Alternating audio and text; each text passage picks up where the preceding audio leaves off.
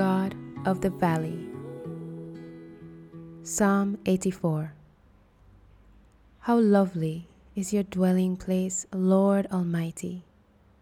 My soul yearns, even faints, for the courts of the Lord. My heart and my flesh cry out for the living God.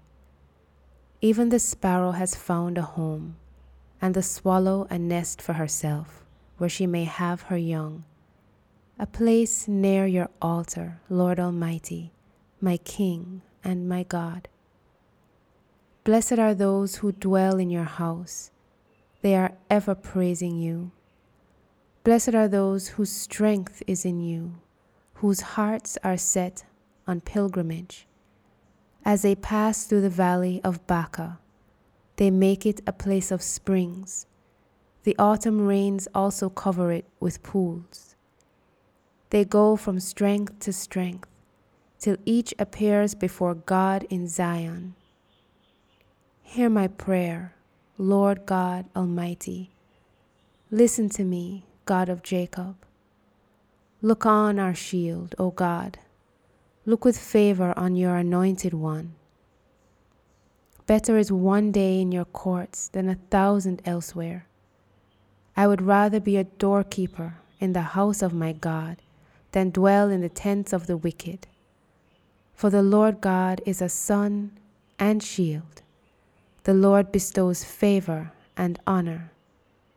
No good thing does he withhold from those whose walk is blameless. Lord Almighty, blessed is the one who trusts in you. Verse 5 to 7 again. Blessed are those whose strength is in you whose hearts are set on pilgrimage. As they pass through the valley of Baca, they make it a place of springs. The autumn rains also cover it with pools. They go from strength to strength till each appears before God in Zion. Baca means balsam tree, which is known for the trunk blisters that, when pierced, ooze resin.